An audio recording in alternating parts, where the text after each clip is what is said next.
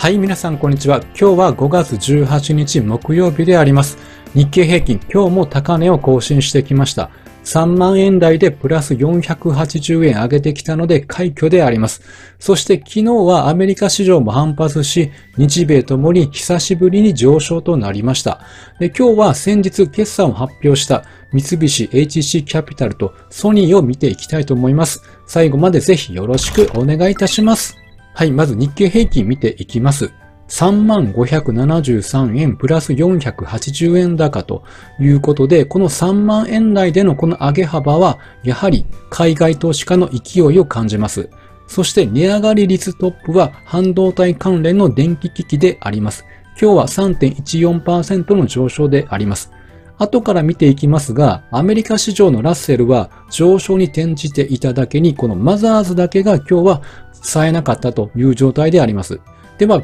今日ですね、先週分の主体別売買状況が出ているので、そちらを見ていきましょう。日本株の上昇を牽引しているのは、この海外税の買いが入っているということが一番の要因であります。現物を海外投資家が5658億円買い越しをしております。先物は2153億円の買い越しなので、合計すると7812億円とこれが6週連続の買い越しとなりました。一方、個人投資家は現物を3054億円の売り越しとなっております。まさにこう海外投資家と逆の動きとなっております。で、日経平均のチャートを見ていきます。今日はギャップアップして上昇しています。まあ、単純にこれは買いの力だけではなくて、先ほど見たように株価上昇局面で個人投資家というのは4月中頃あたりから、まあ、空売りなども仕掛けております。そういった買い戻しによる上昇も、この株価上昇につながっていると思われます。21年9月14日は3795円なので、今日のような勢いだと、まあ明日再び更新してくる感じがします。今日の日経平均の上昇に寄与したのは、電気機器の業種で、東京エレクトロンとアドバンテストの2銘柄で日経平均167円押し上げました。で、また、レーザーテックは日経平均の採用銘柄ではないんですが、プラス3.8%と好調であります。で、こちらがアメリカの17日のマーケットの状態であります。ニューヨークダウがプラス1.24%上昇。そしてソックスがプラス2.49%と上げています。ということで、主要指数すべて上昇に転じています。これは債務上限問題が、まあ、なんだかんだで見通しが立ったからであります。そして小型株のラッセルも2.21%と大きく上げていますが、この勢いがこのマザーズには波及しなかったということであります。ネガサ株の方に資金が流れたということかなと思います。そしてこちらがソックスのチャートでありまして、今日日経平均を押し上げに寄与して半導体関連のまあベンチマークと言える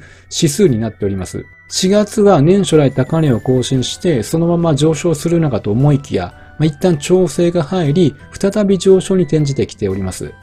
で昨日の動画で取り上げましたが、日本は海外の半導体メーカーの誘致を行っているということもあり、半導体関連としては SOX も上がればなおさら好感される地合であります。なのでしばらくは東京エレクトロンなどの上昇が続けば日経平均の上昇に寄与するのかなというふうに思っております。そしてこちら、アメリカではパウエル議長が正念場という記事がロイターから出ていました。2018年に就任して以来、パンデミックの後もアメリカ経済をうまく導いてきたように見えるんですが、実はインフレや銀行危機によってパウエルさんの支持率は低下していて、調査開始の2001年以来、歴代の FRB 議長の中で最低を記録したということなんです。この一番の要因は、インフレが一過性であるという誤った判断を下したことによって、まあ、対応が遅れたことが挙げられるということであります。で、こちら5月の FOMC で何か効果についてないですかと述べた際に、それはタイトルのように、まあ、インフレは一時的という見通しであった。まあ、それを撤回するのが21年11月30日と遅れたことだと思われているわけです。その時のインフレ率というのが6.8%と、まあ、結構な高水準になってからの撤回になったわけであります。まあ、とはいえその後の金融緩和で株価は上昇し、少し前に金融不安が起こりましたが、先日の小売売上高もプラスでしたし、今は失業率も低水準であります。なので、このままソフトランディングでインフレが収まっていけば、FRB としては一番望んでいるシナリオではないでしょうか。はい。ということで、今日の注目銘柄として、まず三菱 HC キャピタルから見ていきます。はい。三菱 HC キャピタル。今日は765円、プラス0.66%と小幅に上昇しています。今回の決算で前回の高値を上抜いてきたので、年初来高値を更新してきています。しかも前回のこの上昇の時よりも今角度と、あと出来高が違うので、資金が入っているということがわかります。でトレンド的には明らかに上昇トレンドと言えますが、サポートとして機能していたこの75日移動平均線から結構今乖離しているので、まあ、買いで入るなら再びここまで押してきた時が狙い目ではあると思います。なので、まあ、降りてくるかわからないこの上昇の勢いなので、ウォッチ銘柄に入れておいてタイミングを待つのがいいのかなというふうに思っております。で業績の方を見ていきます。15日に通期の決算を発表しました。売上から最終利益まで全て過去最高となりました。そして今期の見通しは最終利益だけ開示をしてきておりまして、これが1200億円ということで3期連続の過去最高の見通しという予想であります。で、23年の利益に寄与したものは、子会社化している海上コンテナリースの CIA が利益貢献したということで、今期は旅客事業の回復を背景に航空事業の成長を見込むということであります。で、最も気になるのがこの配当であります。23年は33円。これ2円増加して33円になりました。そして今回は37円と4円増配しております。中間が18円、期末が19円であります。このグラフは2008年からになっておりまして、2008年は4.2円であります。実は1999年から三菱 HC キャピタルは増配を続けています。この時は0.8円だったんですね。で、そこからだんだんま1円、1.2円とだんだん増えていって37円にたどり着いたということでありますので、まあ、この増配とともに企業の成長を感じさせてくれるので、さらなる伸びを期待したいと思います。では次にソニーを見ていきましょう。18日の終値は13,720円。プラス6.4%上昇となりました。ソニーもなんだかんだと、23年からは上昇に転じてきております。4月あたりから年初来高値を更新してきていて、今日さらに大幅高となりました。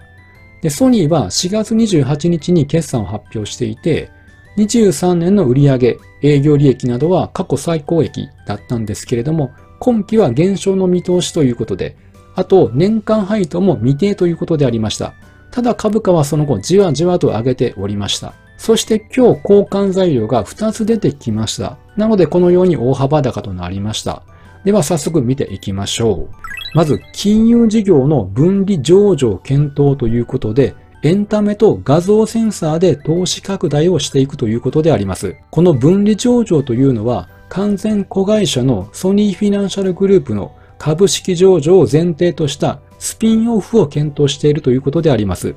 2、3年後の実行を念頭に上場後も20%弱の株式を保有することを想定としております。目的は資金調達力を強化し、ゲームや音楽、映画のエンターテインメントや半導体の画像センサーの分野における投資を拡大する計画ということであります。そして最も交換されるこの自社株買いの発表もしてきました。3年連続で2000億円上限の自己株式取得枠設定ということであります。これ今最も株式市場で交換される内容かなと思います。で内容としては発行済み株式数の2.03%にあたる2500万株ということであります。まあ、結局今回のソニーもそうですが、今期の見通しは良くなくても、株主還元で株価上昇に転じてきている銘柄が結構あります。まあ、ということで、今回のソニーのように、決算後にもこういった株主還元策を出してくる企業もあるのかなと思います。